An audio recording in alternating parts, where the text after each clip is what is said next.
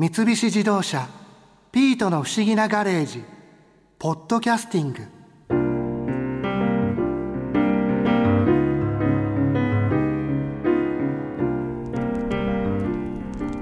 あ炎が収まって薪が置き火になってきましたよ。じゃあそろそろステーキを乗せるわね。その前にクック井上さんから聞いた薪火料理の話をおさらいしておきましょうよ。いいわよ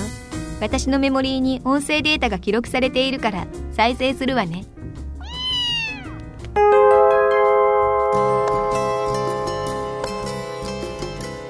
クックさんがバーベキューやるときに、はい。薪火を使うことってあるんですか？これからの季節秋冬だとなんかバーベキュー行こうよって例えば家族を誘っても「えー、秋冬に寒いのにバーベキュー?」となりがちですがちょっと焚き火薪火で温まろうっていう風になるとああ行ってみたいっていう風になるじゃないですか。例えばまああのオートキャンプで行けるような施設も都内にあったりとかして大田区の方の城南島海浜公園なんてとまあ薪も売ってますしもちろん焚き火ができるような施設もちゃんとあってでちょっとあの船も見えたりとか飛行機が飛び立っていくのが見えたりとかするんでちょっと夜焚き火しながらそういった飛行機船も見ながら非常に落ち着く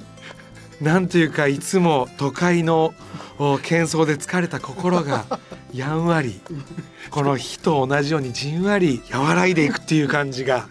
はい。城南島海浜公園。そうです。ここはその車で行ってはい。車をもうそこに置いてそのそばでそうです。バーベキューもできるそうなんでです駐車場もちゃんとあり。で薪を売ってるっていうのはそのキャンプ場で薪を売っててそうです。買って、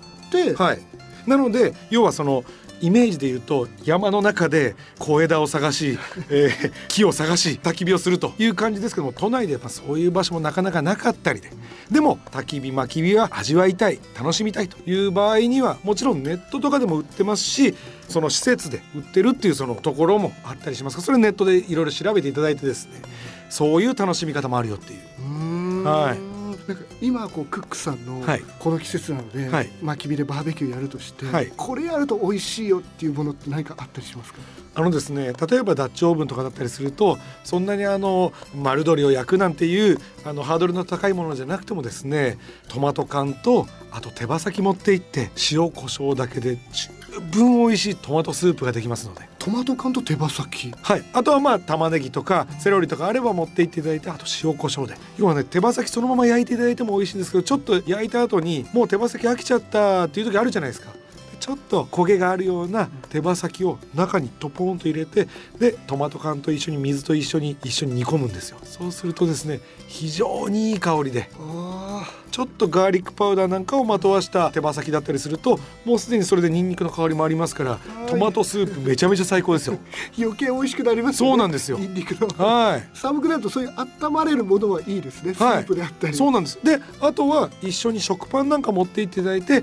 ちょっとおパンを焼いてひたパンなんかしてもいいですしホットサンド電気で作るホットサンドじゃなくて手持ちのホットサンドトースターっていうんですかねそういうのもありますから。ホットサンドってあのパンとパンでこう具を挟んでで鉄板と鉄板で挟むみたいなギューッとするみたいなのあるじゃないですか。で焼くみたいな。そうです。あれが今僕の中で熱いんですよ。ちょっとですねハムとチーズ入れるもよしちょっとレトルトのカレー持って行ってカレーとチーズにして焼きカレーサンドみたいな感じもいいですし。美味しそうですねえ何でも OK なんですけどちょっと一つおすすめのレシピがありまして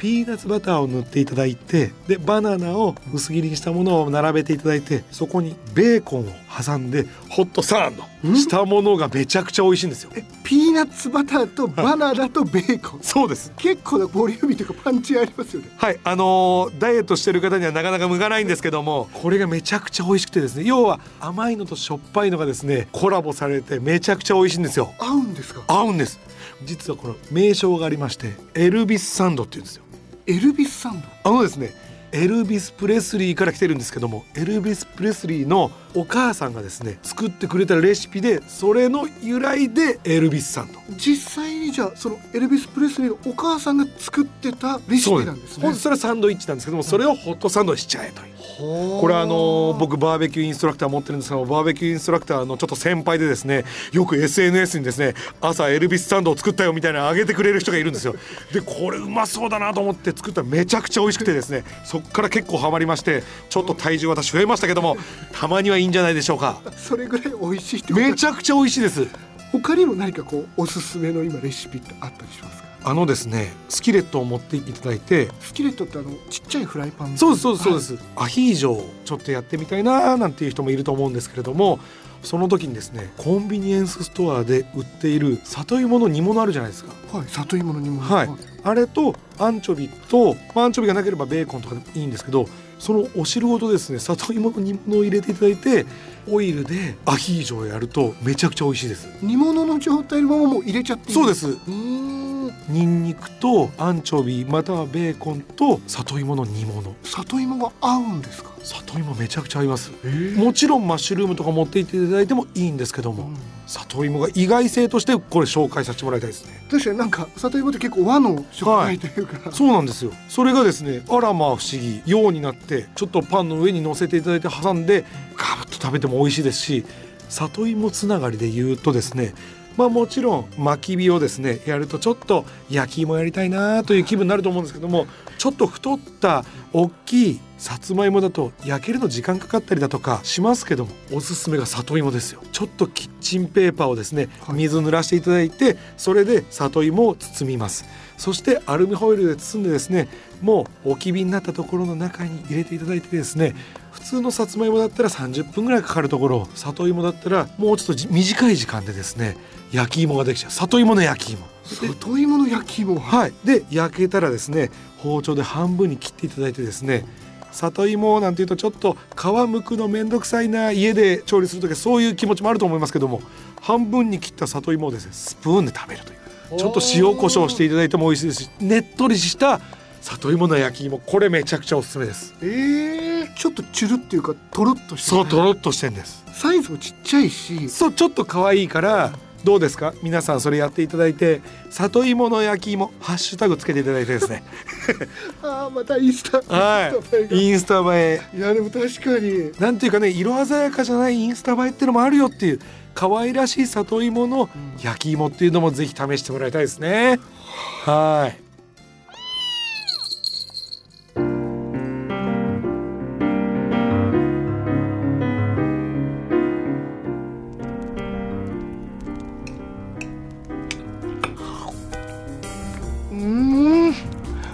き火で焼いたお肉美味しい。ねえ新一。私の人工知能に入っているデータでは人間のオスは一人の例外もなく全員焼いた肉が好きなんだけどなぜかな。この前博士と一緒に旧石器時代に行って見てきた限りでは人類は肉を焼くことで進化してきたのできっと今でも焼いた肉を食べると進化の喜びを感じられるからですよ。ステーキの味って人類の進化の味なわけ？そういうことになりますね。うん。美味しい。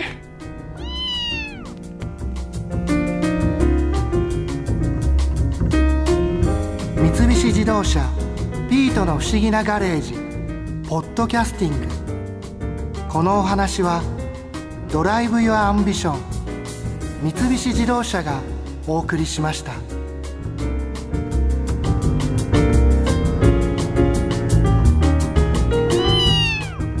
で耳寄りなお知らせです。